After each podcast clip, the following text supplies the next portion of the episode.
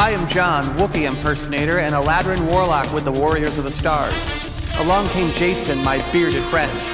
Fabulous secret ideas revealed to me the day he came to my house and said, I want to make a podcast! Only two others share this secret.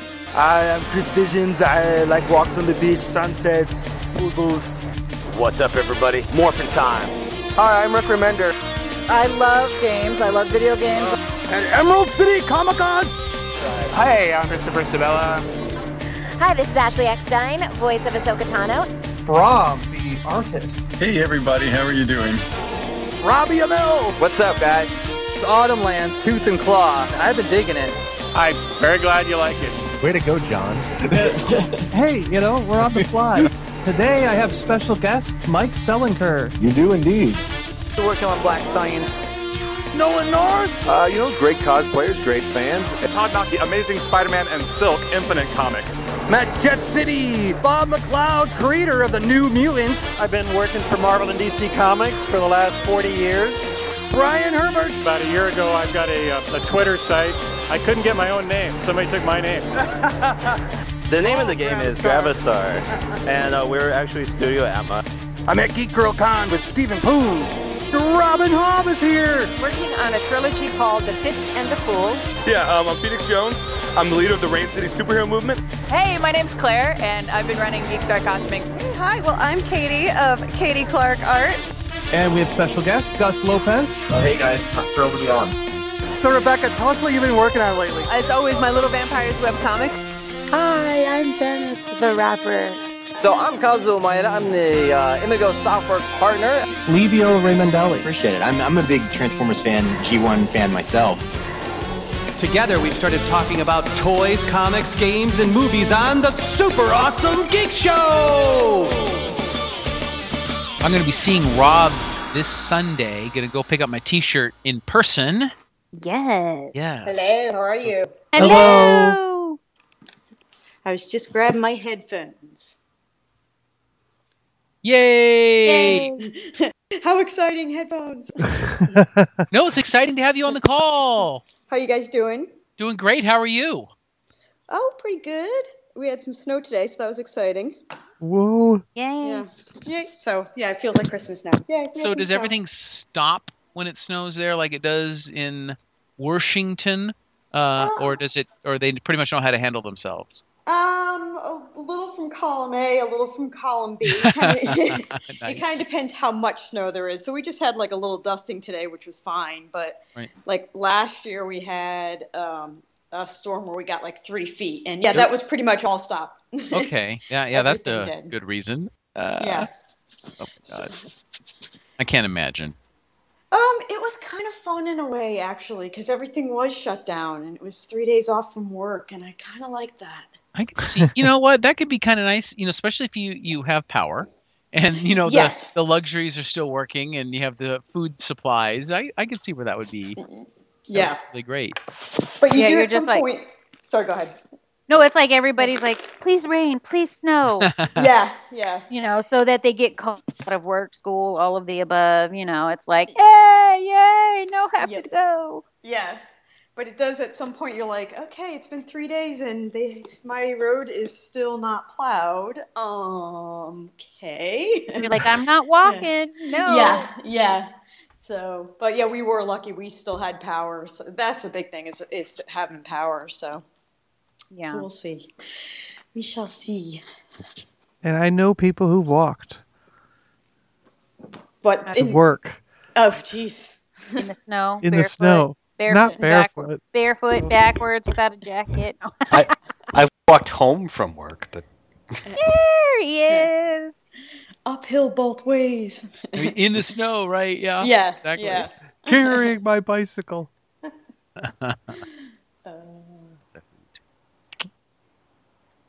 Well, since most of us are here, I don't know if Rob is actually going to join us. I think he's just on. Yeah, but he hasn't answered, so I feel it only fair to warn you my brain is not working today. Okay. Is it full? It's full of something. Nice. It manages to make you. I guess see, mine John's having working. The same problem. Yeah. I was trying to say it managed to make you talk, but my brain wasn't letting me talk, so I guess I'm worse off than you. Zombies can talk. Can they really? Oh, I guess they can say brains. Well, yeah, it depends on the on a particular zombie. And it pretends. Yeah, there you go. Oh no, it's contagious. It's contagious. Yeah, it's happening already. It depends on the show. Like The Walking Dead, they just go. But they're very good at being quiet until they're like right next to you. That's dead. You got that down pretty good. Thank you. She's the sound effects person for them. We just don't know it. Yeah, she's our Foley artist, right? Yeah. Well, why don't we start? Hello and welcome to another exciting episode of the Super Awesome Geek Show. I'm John, your host, and today we have Michael Muntz with us. Howdy. Hello. Hi. I did. There you go. I'll say it again. You could if you want. Hi. So, what'd you do this week? Anything cool? This week, it's a blur. There was some Christmas shopping involved. There was some playing of Dishonored 2, which I was playing up till like 5 minutes ago. And on the PC. PC, okay. Yeah. They've patched it, so I guess it was doing poorly on PC for a while until they patched the performance thing. But it was on sale, so I caught it. So I got that. And a little bit of writing. Try to do that this weekend, but it's just winter, December especially, because it's really dark and it kind of messes with my head. Doesn't really work too well for me for writing, but I'm trying, and I got some deadlines coming up, so I need to do stuff. But that's been my week pretty much. Cool. Jason Connolly. Yes, hello everybody, coming to you high atop the Issaquah Alps in Issaquah, Washington. So happy to be here. I've had to miss a couple shows because I was in a show. I was in a play. We just closed last night. The play was called Controlled Burn by playwright Lojo Simon. And so what a wonderful experience. It was just, it's good to get back on the stage and working with the text and telling a great story in front of folks. The sad part is I am now once again known as the actor without a part. So if anyone has any parts out there, look me up, let me know. And we'll put on a show. Hello. Hey. And look at this. We've got Rob Clifford joining us. They can't look at it. It's audio. Well, okay. Well, listen to this. He just popped in. There you go. Through the magic of the internet. It actually went bling. Oh, nice little notification. It was a very dainty notification, which is pretty much the polar opposite of what I am. Hey, in Cinderella, if I remember correctly, she had a whole bunch of godmothers that were different colors, right? Oh, sisters. The fairies. She only had one mother. Yeah. Were they different? They were different colors, right? No, that's Sleeping Beauty. Oh, it's Sleeping Beauty where they had the three that were different colors? Or yes, were there four? That's Sleeping Beauty. They watched over Aurora. Well, those were the fairy godmothers or whatever, weren't they? Did they each have a different power based on their color? Wait. Are we talking like color of dress or like racial color thing here? No, color of dress. Weird. Color of dress. Okay. Like one had a yellow dress, one had a yellow dress, one had a blue dress. Never mind. You guys are just ruining I don't know what's happening now. I know. This show went south. That's like, hey, man, I don't remember that version of Sleeping Beauty where there was like, the Asian godmother and the black godmother and, the Latina godmother. No, we were talking about the dress colors. But that doesn't matter now because you've completely gone off the rails. Just, yeah. I don't know where I was going to go with it, but I was going to make a joke. But it's not worth it now. So, John, what color dress are you wearing? I'm actually wearing my Star Wars pajamas. There you go. I'm wearing my Captain sad, sad t-shirt. Seahawks gear. Yes, I know, the sad loss. Don't talk about it. Come on, we didn't. Don't make me cry. All right. So, anything cool happened this week, Jason, for you, other than the play? No, the play. The play was your life. This whole last couple weeks, was. Right? It was I call it a limited edition. Limited edition run. But what was really exciting, not only did we have a great cast, it was a small cast, and it was in a very small, what's known as, we call it a black box theater, which is very configurable, but the house only sat maybe 50 people. Very intimate space. And I tell you, the first night, I mean, you can see the chairs when they're empty when you go into tech rehearsal. It's not until you get a body in the seat that you realize, wow, they just have to extend their arm and they're you know, touching me. So it's kind of, that's always kind of a shocker when you get, you know, real bodies in there. But it was really wonderful because the playwright flew up from California and stayed for three nights. It was wonderful having access to the playwright and just getting the spirit and her feeling and she was already making some rewrites based on some choices that we have made for the show, which is always nice because you feel really a part of the creative process. And when she sees it alive and the choices that we made that maybe when she was writing it didn't really originally come to mind, and it goes, oh, that really worked out really well. That's always exciting. It's that is interesting. And it's a little nerve-wracking too, you know, when you have in this case had her there, it's just like, oh my gosh, you know, you want to be word perfect, you know, you want to, you know, do the best you can because it is, you know, she created the entire world, and so you want to show respect because there's a lot of blood, sweat, and tears and years that went in on her side to create the story. So I always tell my fellow actors that my job is to my duty is to the story at the discretion of the director, right? So, but it was good, very uplifting, very. So now I'm going through my state of mourning until I find the next character to slip in. Who did you play in the play? I played a character named Nash, and its synopsis is this woman loses everything in the Southern California wildfires. So she loses her house, loses her husband, me, finds out that I had an affair, because I was a professor, with a younger woman. She then meets the younger woman, and her mother dies.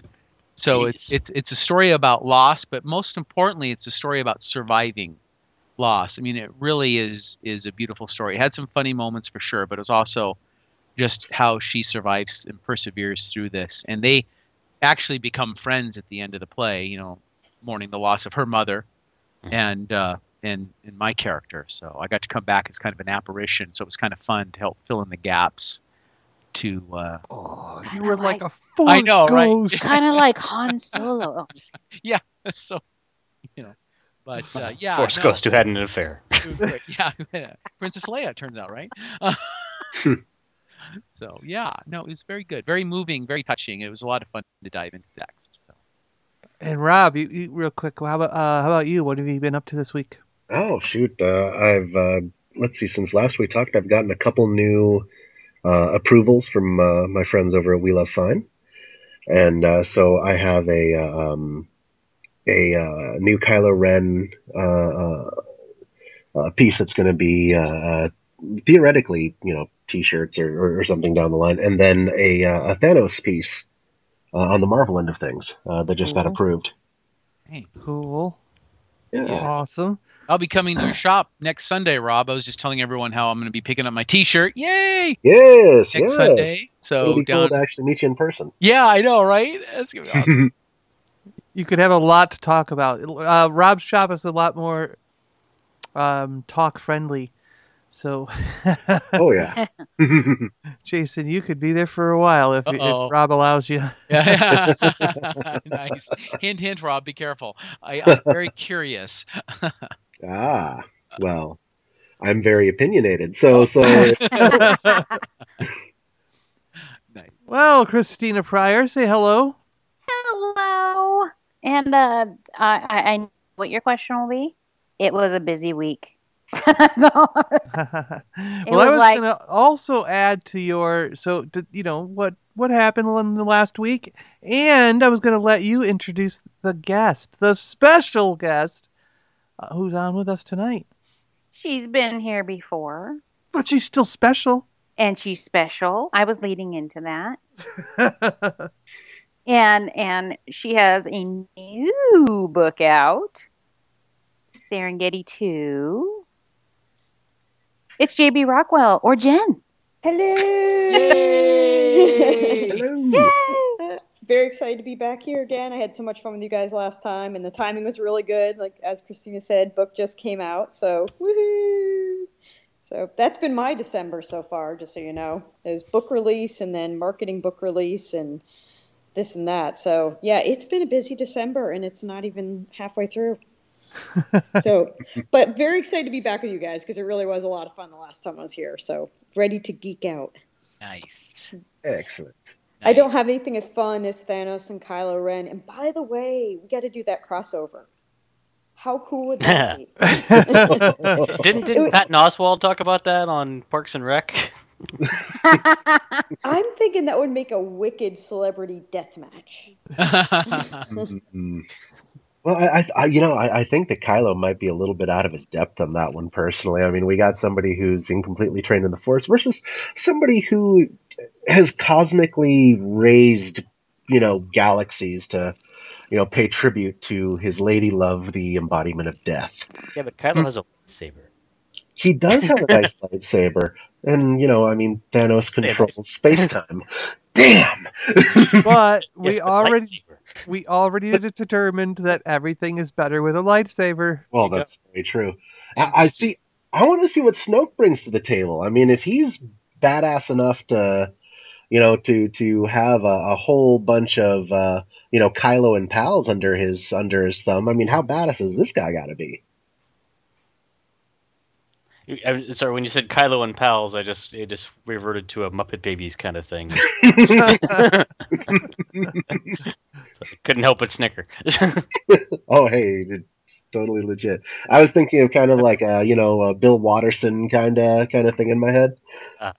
I'm hoping that Snoke does not have a lightsaber, mainly for the same reason why I was hoping the Emperor never had a lightsaber, because it just sort of seems like he should be beyond that. If Snoke is Emperor level power, maybe he's not. I'm not. All we've seen of him is he's got a big ass hologram. Dude, could you imagine if he's like the wizard on Wizard of Oz, just behind the damn curtain, just like, it's really. Oh, I know. It's really Grand Moff Tarkin's head in a jar. Yeah, like Futurama style. There we go. There you go. Okay, you guys. Do you guys want to laugh? What? You want to laugh with your theories here for just a small, short second.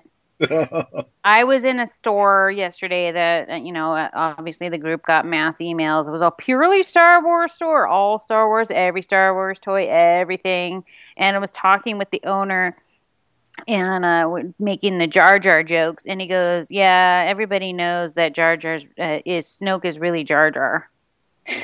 And I was like, what? And his partner's like, stop with that. He goes, you're going to make people think. I'm like, I'm not dumb.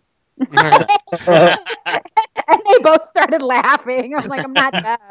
Yeah, I'm a girl, but I'm not dumb.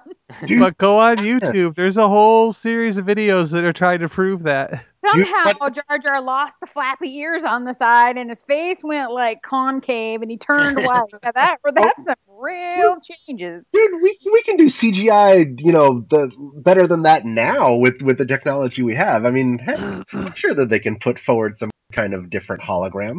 But see, I'm going to take that Jar Jar theory one step further. Oh, no. And I'm going to say that it's Jar Jar with the top half of Darth Maul basically like grafted to him Quato style from Total Recall. That's Snoke. Because Maul will always live no matter what. Well, he got so few lines in what he got. I mean, they got to do something to get more out of their investment. Everyone knows that Maul is Boba Fett after he got eaten. No. That's really no. That's Boba Fett impregnated the Sarlacc, and that's Darth Maul. No. The actual Boba Fett died in the Sarlacc, and then Maul got some cybernetic legs, and found some Boba Fett spare armor and put that on. And I thought you said your brain was broken. Do you know? This is a theory of a working brain. I mean, I mean, okay. You know what? Guess what, guys? Let's talk about books. I want to know how. I want to know what Jennifer's new book's about. Yes. Oh, come on. This is getting entertaining. I have learned more about the Star Wars universe in the last 5 minutes. That counts as learning. The only thing I know is Snoke is the lamest name ever. Yes. Really, they couldn't do any better than that. Well, someone was bored. Wait, somebody was stoned. It's just like, hey, need another toke. Snoke. Yeah. And I'm going to correct myself because actually Dooku was worse. Yeah. Yeah. So I forgot about that one. I don't know. I'd say Dooku was not as bad as Snoke in terms of naming. I mean, you don't say that you know, I got to take a giant Snoke right now. I mean, it's what I'm thinking. Drop Dooku pretty easy. Yeah. I'm just going to go over here and do some Dooku. It sounds like a board game. I ate too many burritos. I got the Taco Bell. I admit that's a good argument. I know it's coming out both ends. She was Snoking and Dooku all over the place. Oh no! Okay, back to Serengeti 2. That escalated so quickly. Yeah. Serengeti 2, Dooku free. Yeah. There you go. So yeah, what do you want to know about Serengeti 2? Okay, I'll ask a question. I have not been able to, sadly, I cannot read two books at once. I don't know why. That's a problem. Trying to finish someone else's series and then get to Serengeti 2. So my question is, I think I read the synopsis. Do we find friends like at the end? Well, I don't want to give away the end of the first one. Good Lord. Do people come to help her? There we go. Okay. So yeah, we'll try to do this as spoiler-free as possible, but yes. So if you've read the first book, you know that Serengeti goes through some trials and tribulations, but so the second book starts up where the first one leaves off. Okay. And, awesome. Yeah, and so she does get some help, and so she comes back to her fleet, and she finds out things have changed a little bit while she's been gone, and not in a good way. So, and it kind of goes from there. And are the little friends still around? The little friends are still around, so yes. All your little buddies will come back to play. Yay! And you get some new friends, which hopefully you'll enjoy as much, Christina. Oh, I'm excited. So, I love those little guys. Yeah. For those of us who haven't read the series, can you tell us a little bit more about the series itself? And Sure. So basically the premise is Serengeti is a sentient AI warship, and she's the main character of the book. And in the first book, what happens is she and her fleet are involved in a huge space battle, and she ends up getting heavily damaged and sort of abandoned in the middle of nowhere. Nobody knows where she is, and she can't reach anybody because she's so heavily damaged. Her communications don't work, her engines don't work, and everything. And so the main story is about her trying to save her crew, because her crew is cryogenically frozen, and she can't spit them out in the lifeboat to send them anywhere. So the whole thing is about her trying to save her crew.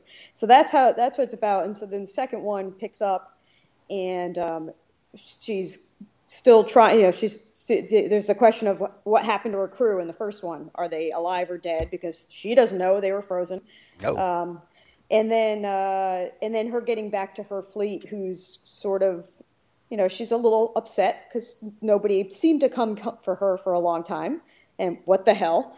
And then how does she fit in now? Because she's been gone for a protracted amount of time, and sort of the fleet's moved on without her. So it's so the first one's sort of like a Robinson Crusoe story, which kind of throws people. They're like, "What spaceship main character? Don't know how to compute with that." So it was fun. It's amazing, though. It was amazing. Yeah. Yay! Cool. That's what I like to hear. Mm-hmm. So it was a challenge to write, though, when you have a character who has a body, but it's a ship. Like, how do you describe? She doesn't have facial features. How do you describe what she's thinking, you know? So it was a challenge to write. Well, I can imagine as an actor, how do you cast that? Yes. One large ship, please. I need one large ship. It's just a voice, and the audio version of it was well done as well. Award-winning audiobook. Yes. Award-winning. Very exciting. Da, da, da, da. Do you have plans for someone to do book two? Yeah, I don't have a contract yet, but I actually got in touch with the lady who did the audio narration. Her name's Elizabeth Wiley. And so she and I connected on social media, and she's all excited to do the second one. She did a beautiful job. Yeah, she's awesome. So she actually does it professionally. She's a professional voice actor, so she does more than just the audiobooks. And so she's all excited to do it, but we're just working on a contract right now with the company that distributed the last one. So hopefully soon. Well, and I must say, I think that's what makes audiobook, like, you can be, I've read many books where you just sit there and read them. And then I've gone back and been like, well, I really enjoyed that book. I want to read it again. So I'll pop in my earbuds and listen to it while I do stuff. And It sometimes I've gotten books where I've read them and then I go to listen to them, and the voice actors, as try as they might, they just did not. Ooh, I'm just like, what made you choose this person? Right. But the one for Serengeti was right on. There have been a few books that I've listened to that have been right on, and I think we lost Mr. Munns. Oh no! Look at him, Master. He's like Serengeti. Click. Not my book. Click. We're gonna promo his at their end. No. There we go. So I'll hang up when he starts talking. There you go. Jerk. I know. Yeah, it was a really weird experience for me hearing someone read the book, and it was just weird because I'm not an audiobook person, so it was really odd. And I agree, she did a great job, but it was interesting because, you know, she interpreted voices. And so, like, she gave, in the audiobook version, she gave Serengeti a British accent. I'm like, not how I pictured her sounding, but I'm going with it. Yeah. So, but she did. She did an amazing job with it. I liked how she really tried to give each character a distinct voice and feel. So, so that was cool. I like when characters come to life like that, you know, and it's not somebody just reading going, and she said, hello, my name, you know what I mean? They give them a voice. Yeah. Yeah. So you're like all monotone, and she said, hello, how are you? I've listened to a book where the person who read the book gave none of the characters' voices, did no influx. And I'm just like, I started falling asleep going, not off. Like, oh, dude. You know. Was it a smut book? I can neither confirm nor deny. She unbuttoned his pants. Many of them. That's all robotic. Oh, that would be the worst. He unzipped my dress. You know, there might be somebody who goes for that, you know? It's very friendly. It's very non-threatening. The ones who want to be with a robot, yes. Yeah. And Floyd said, bow chicka wow wow. Yeah, in a very robotic voice. Yeah. Well, maybe it was a robot lover. Maybe that's it. It could be. How do we get from... No, never mind. My question is, what brought out the... Instead of, you know, everybody saying Serengeti 2, me included when I made my blog post. But it does have its own title. Right. So I was calling it Dark and Stars. That's what I was calling it. And the publisher wanted to call it Serengeti 2, Dark and Stars, to make sure people knew that the two books went together. Mm. Yes. Mm-hmm. So the Dark and Stars thing, actually, if you read the book, Christina, you'll see that you'll understand the significance of it. But basically, the patch that everyone on Serengeti's crew wears is a black patch with stars. Okay. So Dark and Stars is her patch, plus the fact that she's been basically out in the middle of nowhere with just Dark and Stars. So the two kind of go together. Yes. So well, in a way, I kind of wish, and this is a kind of a mix between your world with Serengeti and Mike's book. You know, if I could just have two ports and one be downloaded into each side of my brain, I would just be wonderful. You know, download them into my brain and I can go, aha, you know. But then you have it all at once, and you wouldn't get the you would sabotage the carefully crafted reveals that us other types try and give the viewer. That's true. Plus I'm guessing his book is a little bit different too, so you probably have this weird brain chop suey thing going on. Yeah, it would be like, yeah. Sometimes you feel like a nut, sometimes you don't. I was just thinking you some kind that. Of. Song brain drops away. Didn't Disturbed have a song called Chop Suey? I don't know. I think they did. Now I gotta look it up. Damn it. Jennifer, so the ship, it is alive. Is it mechanically alive or is it organically alive? Ah, interesting question. So if that's something to give away, then you don't have to answer. Technically, she is mechanically alive because she has no organic parts.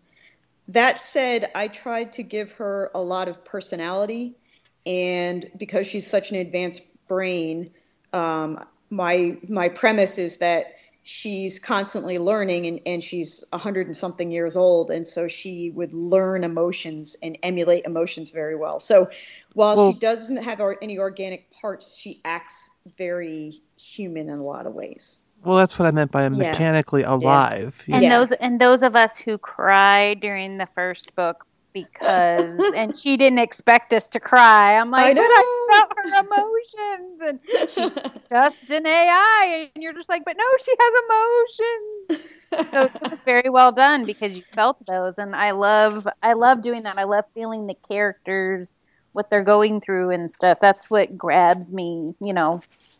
I'm still amazed how many people said they cried. I was like, what have I done? I'm a monster. I really didn't intend that, I swear.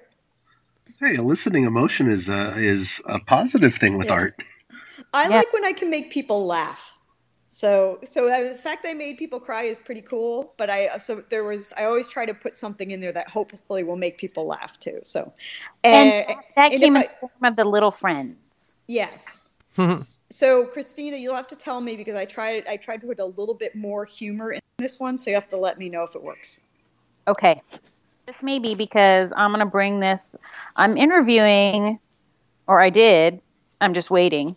One of Mike's characters, and then I could always do that with one of yours. Okay, I'm up for that. A character interview. So I steal a character and I sit them down and I ask them questions because they're real, aren't they? No, that's pretty cool.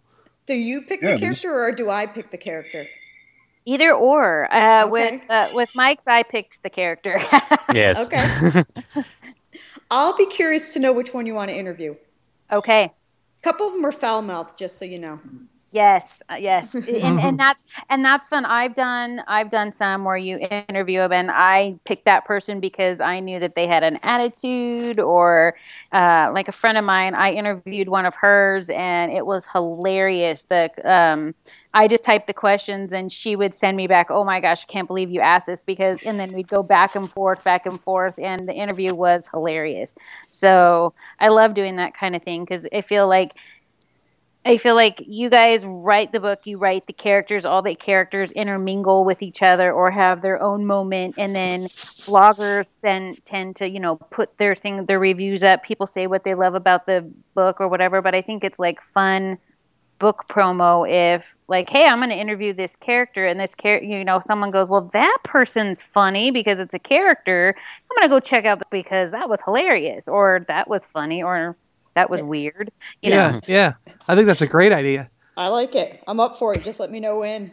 Okay. I think the last character interview I did was I interviewed a dragon. Nice. It went weird fast. He kept talking about wanting to eat unicorns, so it was a little strange. Yeah. Anyway. Okay. So question about the process, Jennifer? Yeah. So is this something where when you were writing, we'll call it Serengeti 1, did you Is this where you had like a whole bunch of? In other words, was two already in the back of your mind? In other words, when you were writing Serengeti 1, did you? Is this kind of like, wow, there's a whole bunch of stuff that could definitely form and continue the story?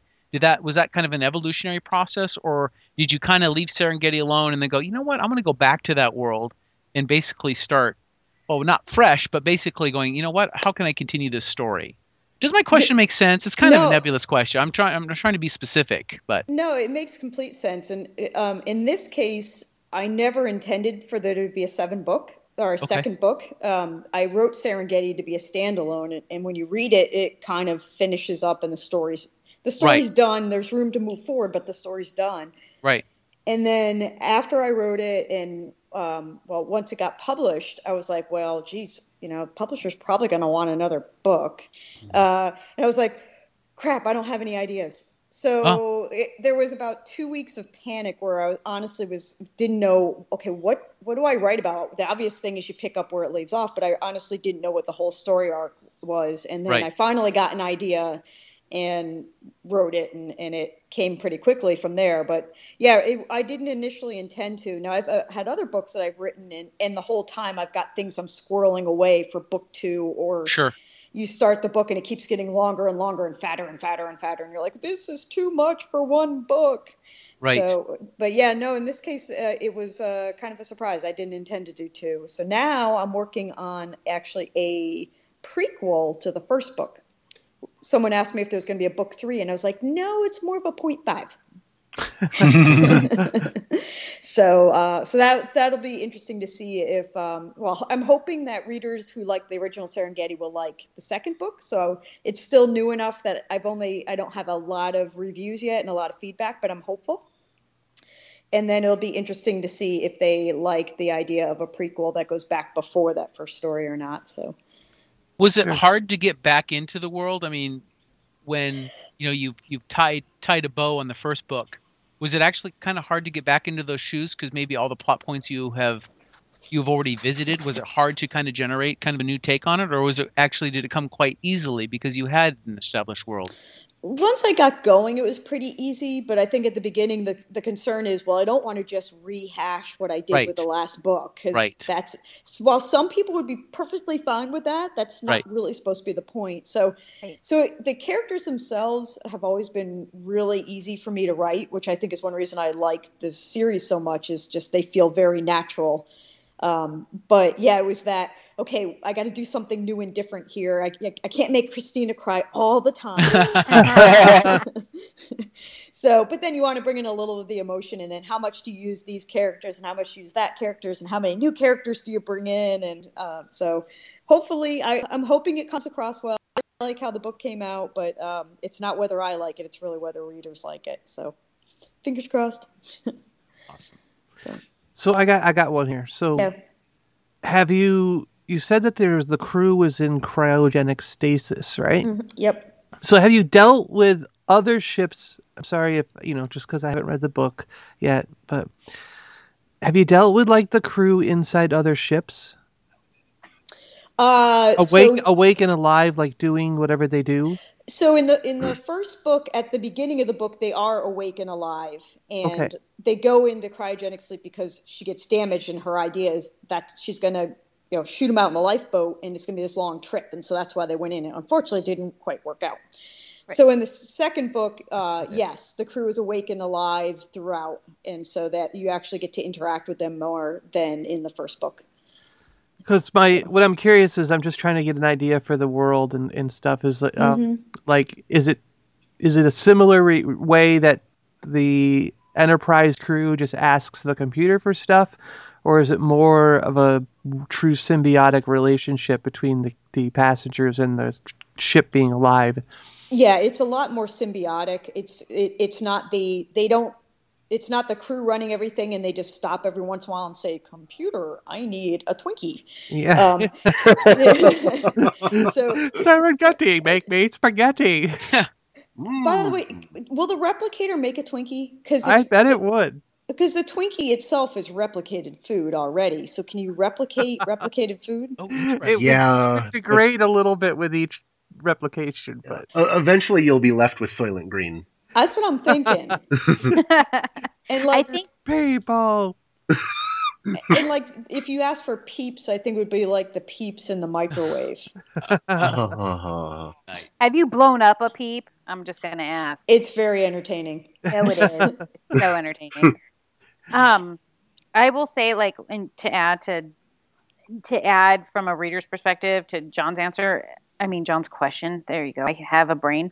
All I know is when I read Serengeti, when she describes the crew and Serengeti going from hallway to hallway or passage to passage and the robots and everything going from... I'm just sitting here and my brain could not imagine the vastness of her size. So I kept looking to the front cover of the book going, yeah. And then I kept going back. You know what I mean? Like, to say that because... And then when they were put in the cryogenic state, like that's, I think I cried at that point too, because she's like, she just, the care, like you felt like the emotion, the care, like, oh, and she just goes up, it's okay. You will be okay. You will be safe. You know, and I'm just like, oh, you know? But that's just me. I'm a little weird. You know, something bad happens to a character, even when they're bad or good. I'm like, oh, they died, you know, like stuff like that. It's they're just asleep. They can come back. Yes, I know, but like, it's like Sven on Voltron. Like, they totally just went to another planet. Yeah, yeah, totally. Like I said, when a book is very visually descriptive, I'm such, like, I think I've mentioned it before. I'm such a visual person that like all these pictures are going off in my head. That the pictures are going off in my head and my eyes are scanning the page really fast because I'm excited and I'm reading and I'm like, whoops, missed that. I have to go back because I start daydreaming of what the scene looks like as I'm reading and I just get lost, you know? So that's why when I say, and it's not just because I really love the book and I'm like, you know, when I say, please let this be a TV show or a movie, like, that is my visual brain going, I want to see that on TV, you know, or I want to see that on the big screen. And that's how much I love it. That means you wrote the book very visually descriptive, you know, and that's my way of saying that. And Serengeti is very visually descriptive. I can't wait to jump into 2. I will give you your $20 later. Thank you very much. My free signed copy. No. I treat signed copies of books like they're gold. Yeah. Because I will not actually open. Me too. My signed copy of Serengeti because I'm like, I have the Kindle version. Get 2 of them. Yeah, exactly. I just told Mike that I'm like, well, my book 3 of your book is signed, so I got to read the Kindle copy. And then I realized that I hadn't actually bought the Kindle copy, so I went and bought the Kindle copy because I'm going to read the book 3, and I'm not going to open book 3 because it's signed and it would get bent, and I'm already mad that book 2 is bent, even though it wasn't signed, that the book was bent. I'm like, now my collection looks, one's bent and the rest are not. I just start going a little crazy. So a little crazy, huh, Christina? I'm picturing this like book shrine in her house with little candles and. You haven't seen my shelf. They're all lined up, all nice. And that's just. Are they guarded by your pops? No. Actually, that row of books is guided by my Seahawks Beanie Baby. Ah, even better. Murderous Beanie Babies. Yes, they're protected well, but they still make Beanie Babies with sharp, nasty teeth. Yeah, yes, but. Yeah, it's just that books are precious to me, and I used to be a bit, but I'm like, these are signed, and they should not be damaged, and I have a Kindle copy. I actually have 2 copies of Serengeti. I have 3 copies, audio, Kindle, and a signed copy, so I'm awesome. I think you have a problem. There are worse problems to have. There are definitely worse, yes. My books go to audio, I will get those too. We could get Jason to read them. Yes. That yeah. Sure. Hey, Jennifer. I got a question. Okay. All right. Here's my question. It's a breathy question. You can tell. Very breathy. He's getting into his lower register, so you know it's going to be a doozy. This is like the question of questions, right? Oh, okay. Dun dun dun. How excited are you that Star Wars Rogue One is only 1 week away? So excited. I already took the day off from work. Nice. Yes, I am very excited. Actually, I was rewatching the trailer before we talked. And I like the trailer. I mean, the trailer's awesome. Let's be honest. The whole thing they got put together, but it's got a very original Star Wars vibe to it, which I'm very excited about. So it looks just freaking awesome. Yeah. Really, and some of the new characters look kick ass, honestly. Yes. So I am very excited, very excited, very excited. I think it looks like a Dirty Dozen kind of like troop. Well, yeah, because they got like the samurai guys and this and that, but they got the big walker mechs and everything. It just looks freaking awesome. Are you off on Friday or are you going Thursday night? Well, so we were trying to decide because both. I'm off. I was already off Friday and I took Thursday off. So I'm not sure if we're going to go Thursday night or go Friday when nobody would be there. So I haven't decided yet. Awesome. Or maybe both. You know, let's be honest. Have you had anybody ask you why? I had one person on Twitter ask me why Vader is alive in this movie. I thought Vader died. And I went, oh, well.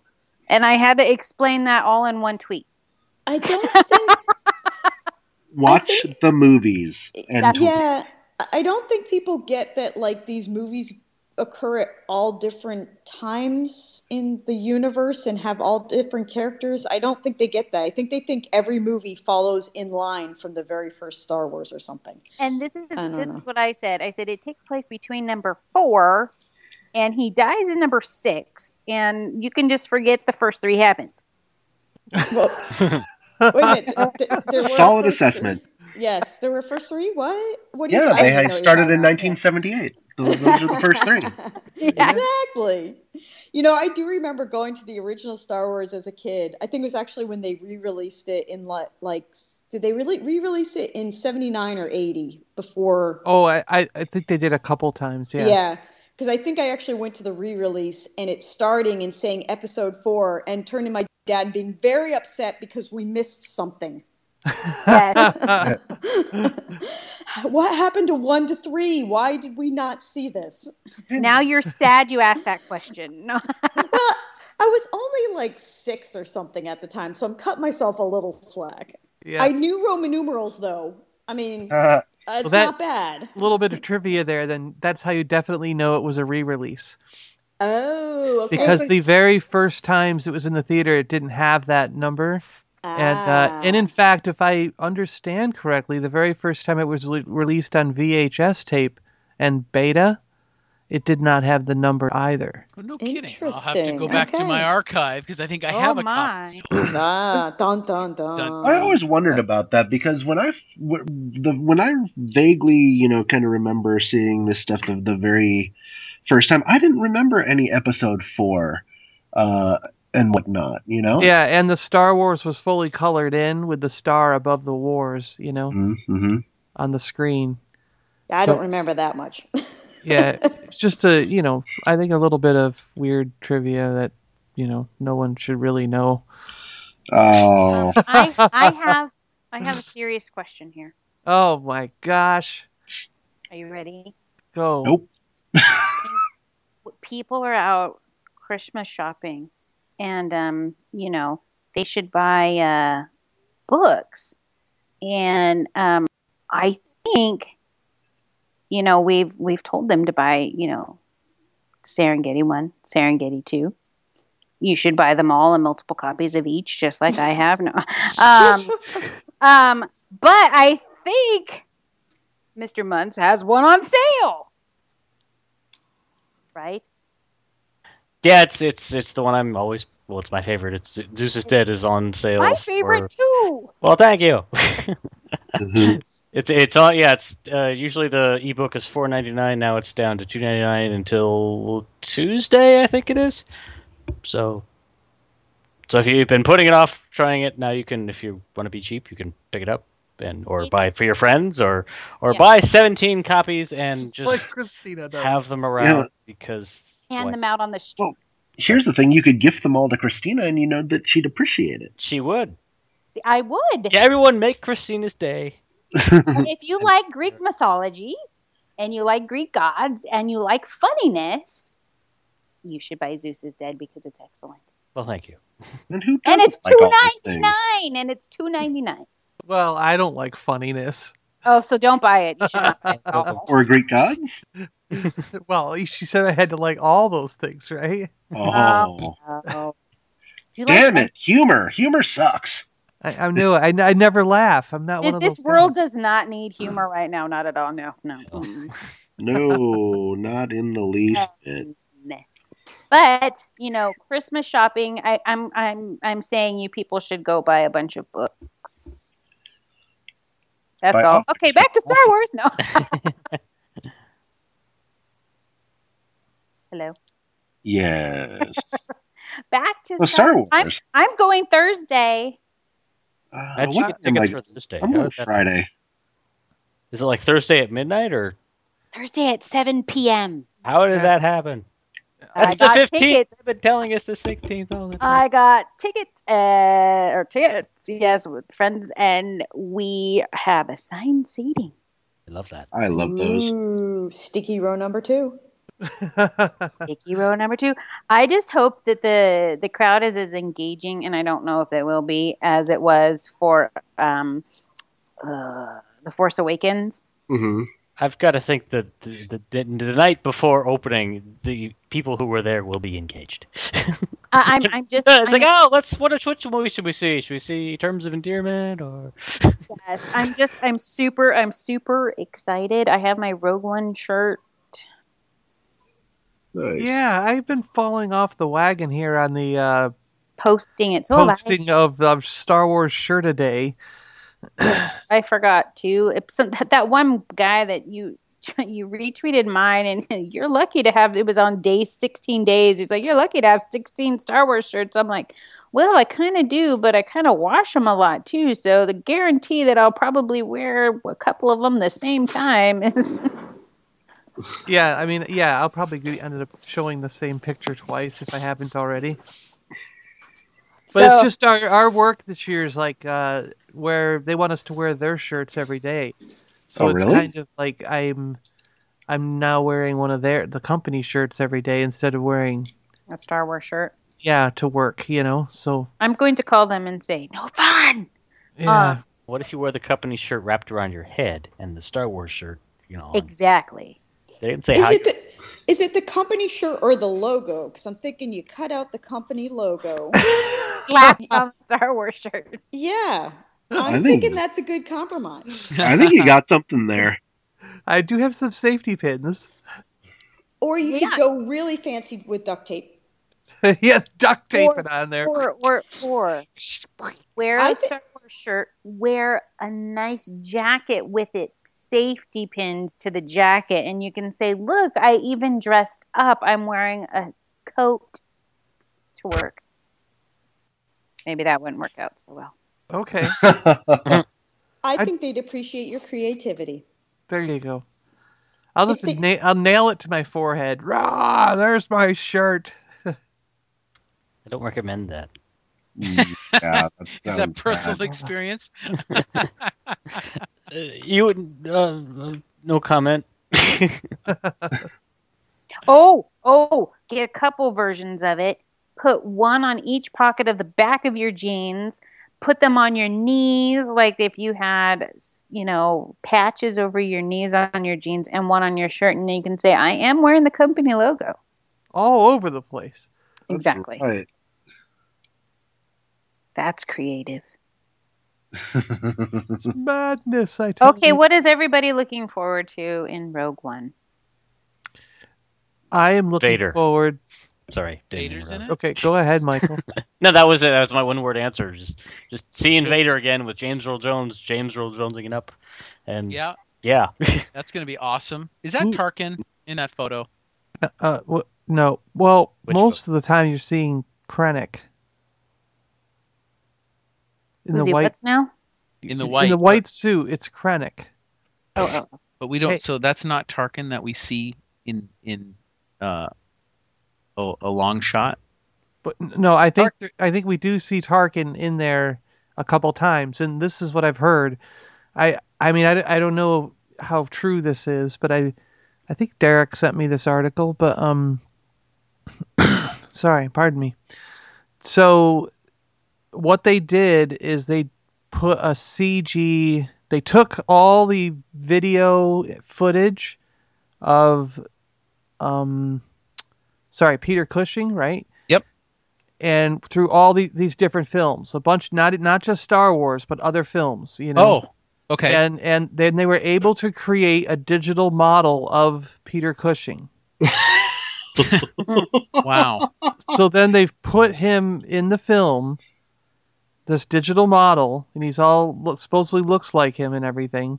And then someone's going to be doing like the voiceover. Whoever does for the cartoons or whatever is probably going to be doing the voiceover. No, I wonder. But I don't know if that. But I don't know if that is true or if that was something that Derek was just sending me as a imagine if they really did this kind of funny. But I mean, Star Wars has broken ground with digital effects in the past, and. It would make sense for them to try and do something like that. Well, and they've talked about actually like doing crazy things like creating a new John Wayne movie by doing exactly what you just said. So as an actor, not only do I have to compete with the actors that are alive, now I have to compete with those against the whole catalog of actors. Yes. I've heard that exact same thing that when they get this down, one of the first ones they want to do is John Wayne. You're right. You know. And it's all a little creepy, isn't it? It is super creepy. Well, and think about it like this, too. It's not even like this. This isn't even the originator here. I think the first spot that I recall where they kind of resurrected a dead dude was in Sky Captain. Who was who? Oh, God, who was the actor who played the? It was Laurence Olivier. They brought back Laurence Olivier as like the main villain, as I recall. But wasn't that just taking stock footage though, and kind of making it work? I mean, it wasn't a new generation of. I mean, I think we first saw it with Bogart in a Pepsi commercial, didn't we? I mean, a couple years back, and. Well, this was 2004. You know, and that they did use about that time, yeah. And they did use archive footage and whatnot as well, but they did obviously tweak with it quite a bit, you know, in terms of like CGI to put it in there. Right. Yeah, you know, but it does. It's creepy as hell. Huh. Well, and at what point are you like infringing on their rights? Because you're going to take this digital model of this actor and put him in a movie that they might never have agreed to do, like John Wayne, and they put him in some porn movie. Yeah, it all depends on the estate. Actually, that's how they got the write-off on Laurence Olivier, is that the estate agreed to it. So if you have an estate that's really unscrupulous, like I think the Marilyn Monroe estate was supposedly like really, for example, you know, where they're willing to kind of, you know, whore out their property to anybody who's willing to pay the money. Then you can see all kinds of crazy stuff happening theoretically. Huh. Wow, that's terrifying for actors, that after you pass on, someone could just sell the rights to your likeness and put it in whatever. Wow. Sure. It's going to be interesting to see if contracts start to adjust. I mean, I've already seen, contracts adjust for, you know, it used to be motion pictures and TV viewing. Now you have web content and you have in-game. You could have in the event of my death. Blah, blah, blah. For sure, I could totally see that if it's not there already. Absolutely. So, yeah, absolutely. Yeah, because like what you might end up with some kind of film where you've got, you know, John Wayne, Freddy Krueger, Jason, Godzilla, you know. Oh, hey. Yeah, and Godzilla's estate would have a problem with that. And then Kurt Cobain is going to go ahead and, appear on stage for the soundtrack. Yep, yep. No, they'll do that. They'll do Tupac. Did Tupac do the holographic concert? Yeah. And wasn't it Tupac and Biggie? I'm just like, holy crap, guys. Yeah. Wow. Yeah, right? Yeah. They'll only get better with that and make it. Which is not good. I mean, that's awful. On pretty much every level. Because, I mean, the one thing that you have control of, it is, what you do or do not do and where you're allowing yourself to be portrayed. And it's like you would think that Death would kind of take care of that, as an issue, but they're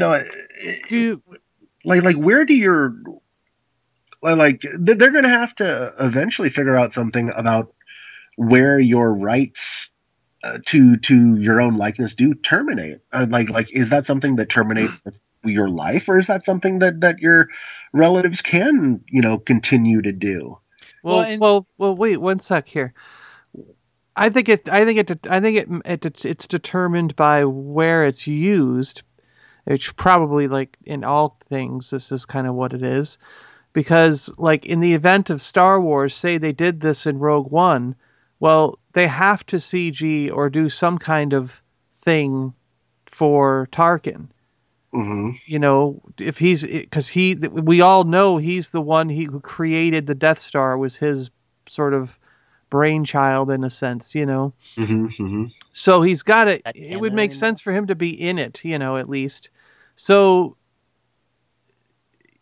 it's like if he was just a painted version or a version taken from other films to make look more realistically like the original actor, like where's the difference? Like at what point on the line there is there a difference? Well, the difference is, I think, between because a personality that's as strong as John Wayne, who played his character the Duke in all of his motion pictures, and Han Solo, which is a specific character who happened to be embodied by Harrison Ford, but his likeness can still be used in that universe stuff, right? Mm-hmm. So, what point is the person's image that's transcend kind of the characterness, where it is, the Duke, the John Wayne Duke example? I guess that's kind of where I'm getting at. Like, but if they put him in a completely new film doing something that is like totally like. John Wayne is Dooku. Yes, yeah, like that. Yeah. Like John Wayne as Count Dooku, The deck of Serengeti. Well, then I could understand the argument of what the hell are you guys doing, Well, here's the other thing. Benedict Cumberbatch is already in every movie made. So now they're going to take his electronic likeness and put him in every other movie. Yes. with Sam Jackson. It's just a very interesting idea. It's definitely going to change the whole digital rights and contracts, and actors are definitely going to have to think a lot more before they sign contracts. Sure. So. Well, and like everything else, technology is about 30 years ahead of legislation. Yeah, really. Yeah. It scares me if they regulate stuff like the internet. And I gotta tell you, I think I'm a bit of a self-admitted hypocrite. Like all the questions and concerns that we've talked about, and let's use the John Wayne example. But I gotta tell you, if they came out with a new John Wayne movie, it's really good. I gotta tell you, I'd probably go see it just because, kind of rekindle that. I know it's very interesting. It's gonna be interesting to see how that plays out. That's funny. Yeah, I mean, you could go back. You could get Bruce Lee. You could get right. Or Bruce Lee, Jet Li, Donnie Yen. Have all these greats in one film. Well, wouldn't it be over? I mean, but it wouldn't really be them. It be them. That's the whole thing. Yeah, right? It wouldn't really be them. Yeah. Well, but then again, you can look at it from this standpoint. Let's take me, right, who's obviously not a big name like John Wayne, but it's. Imagine going to the picture going, oh, yeah, apparently I'm in a new movie I was cast in. and you're seeing it for the first time as an audience member yourself, and that's your likeness, you know, digitized on the screen. Yeah, because they don't need you anymore. That happens to every actor. There's a point where it's, where you're gonna step in one of those booths. They're gonna say, "Stand on those little yellow marks there." Okay, raise your hands. It'll slide around you, scan you. Get out. All right, your acting gig's done. Here's your money. Boy, that added a whole new thing to the premiere night, because you'll be excited to see exactly what they're gonna have you do. Yeah. Oh God. I know, right? You don't gotta act. You just out of stand there, and you just got paid $1 million. Like, you just got to look pretty. Yep. Actually, this one, we just need your face. So you're being stitched onto a new body, even. Man, I know, right? Oh, geez, that's great. All those people make money being body doubles will be out of jobs, though. Oh my gosh, you're right. True. You know, everything that advances society destroys someone's job. Yep. No stuntmen. No body double, no butt doubles. Yeah, all those people with their pert little asses are out of luck. Yeah, I guess like anything would be the voice, right? I mean, the voice artist and the vocal digital time, though, but still all digital. You know. Yeah. So I got a question. Have you listened to Siri lately? Siri's got that shit on lock. How many do you guys employ? I have two different butt doubles depending on which side they're. Yeah. Front of the back. Yeah, well, one for each cheek. That sounds about right. Yeah, depending on which angle they're coming at. Yeah. Is this a close-up or is this a long shot? Dude, the only long shot is me getting famous enough down. I'm going to stay away from that one. You know, then we'll get to that's what she said jokes. Oh, I was just about to, but... I know, we got to cut them off at the pass. Never mind. You know,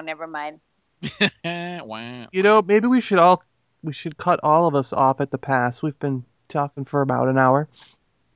So, in summation, yeah. But, and hey, what do you got for just the end of the show? Go ahead, Christine. Anyone? Okay. In summation, you should check out, if you've not read Serengeti, first go get that. Yes. Then or the audio. The audio is great. Yeah. Then you should go immediately and you really will just want Serengeti 2: Dark and Stars. You'll just want to get it. Trust me. You just want to just grab it because you'll just probably read right on. You should go do those things. Then before Tuesday, you should go get Zeus is Dead for $2.99 on ebook copy. And then if you are a Star Wars fan and you're probably listening to this after the movie, but maybe you haven't, you should go watch that. Just saying. Well, there you go. And then have some pie. What? Have some pie. They should have pie. Yes. Copious amounts of pie. What kind? Pie is delicious. What pumpkin. Kind? Round. Round pies are the best. 3.14. Huh. Yes, 0.14 pies. 1415927. Yes, exactly. I like pumpkin pie with the whipped cream on it. Yes, I like shooting whipped cream into my mouth from the can. And my dog likes me shooting whipped cream into her mouth from way up high. Okay.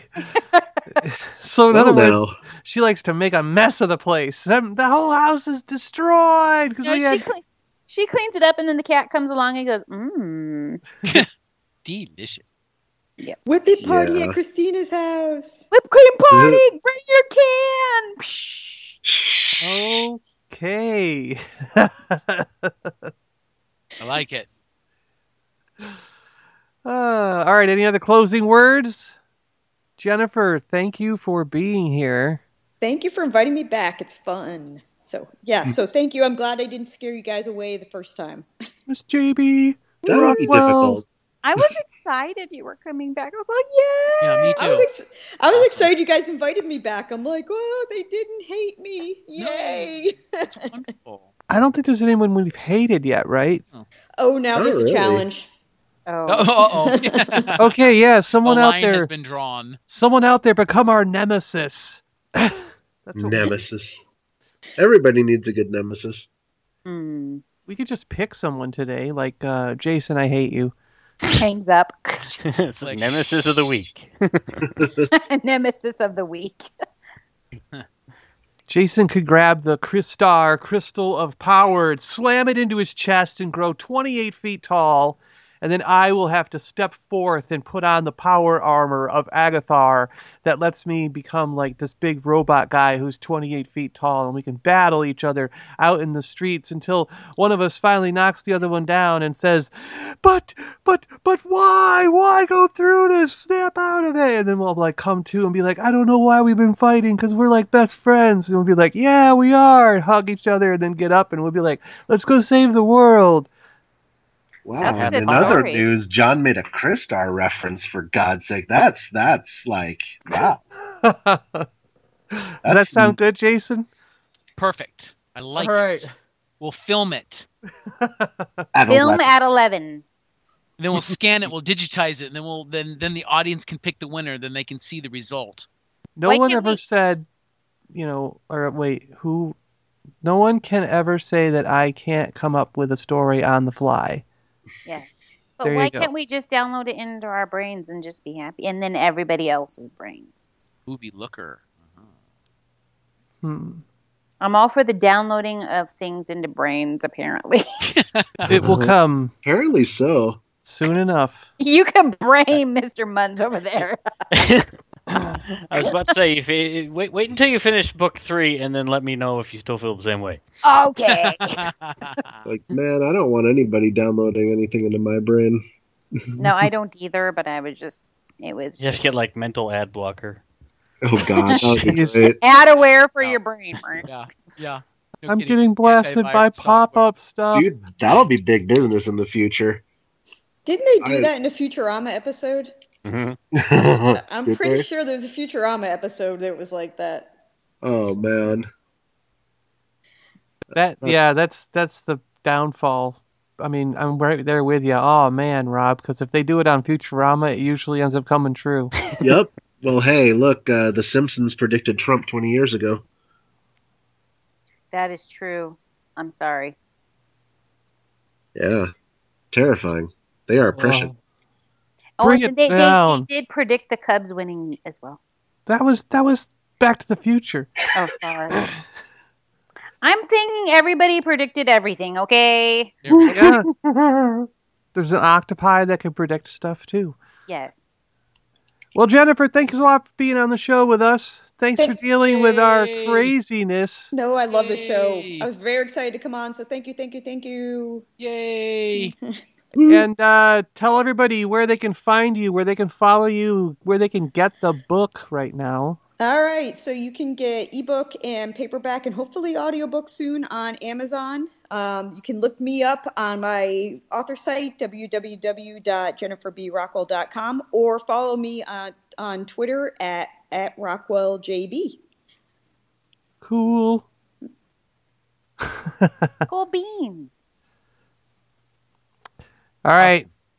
Well, guys, any final thoughts? Anything to say to Jennifer before we go? Thank you. Thanks for coming on. Yeah. Thank you. And go watch Star Wars. Yes. Yay. And I appreciate everybody. We'll discuss next time. Discuss. All the goofiness. Yes. All the conspiracy theories. It's going to be exciting discussing your movie when it comes out. Yes, when. Yeah. We will assume it's a when. Yes, I like that. Someday. I think I would make a great captain. Just saying. Or a robot. Whatever. I die really well. Awesome. All right, thanks so much for having me on, guys. Thanks for coming. All right, it was lots of fun. Thanks, Rob, Jason, Christina, Michael, and thank you, Jennifer. Okay. Yeah. Thank you to our wonderful audience for tuning in. Yeah. Keep it geeky out there, everyone. Keep it geeky! Autobots, roll out! Oh! Hey! You've been listening to the Super Awesome Geek Show podcast. Find us on Twitter at Awesome Geek Show, Instagram, and Facebook at Super Awesome Geek Show. And as always, thanks a lot for tagging along. Live long and prosper. May the force be with you. And we'll see you next time on the Super Awesome Geek Show. Yo, Joe!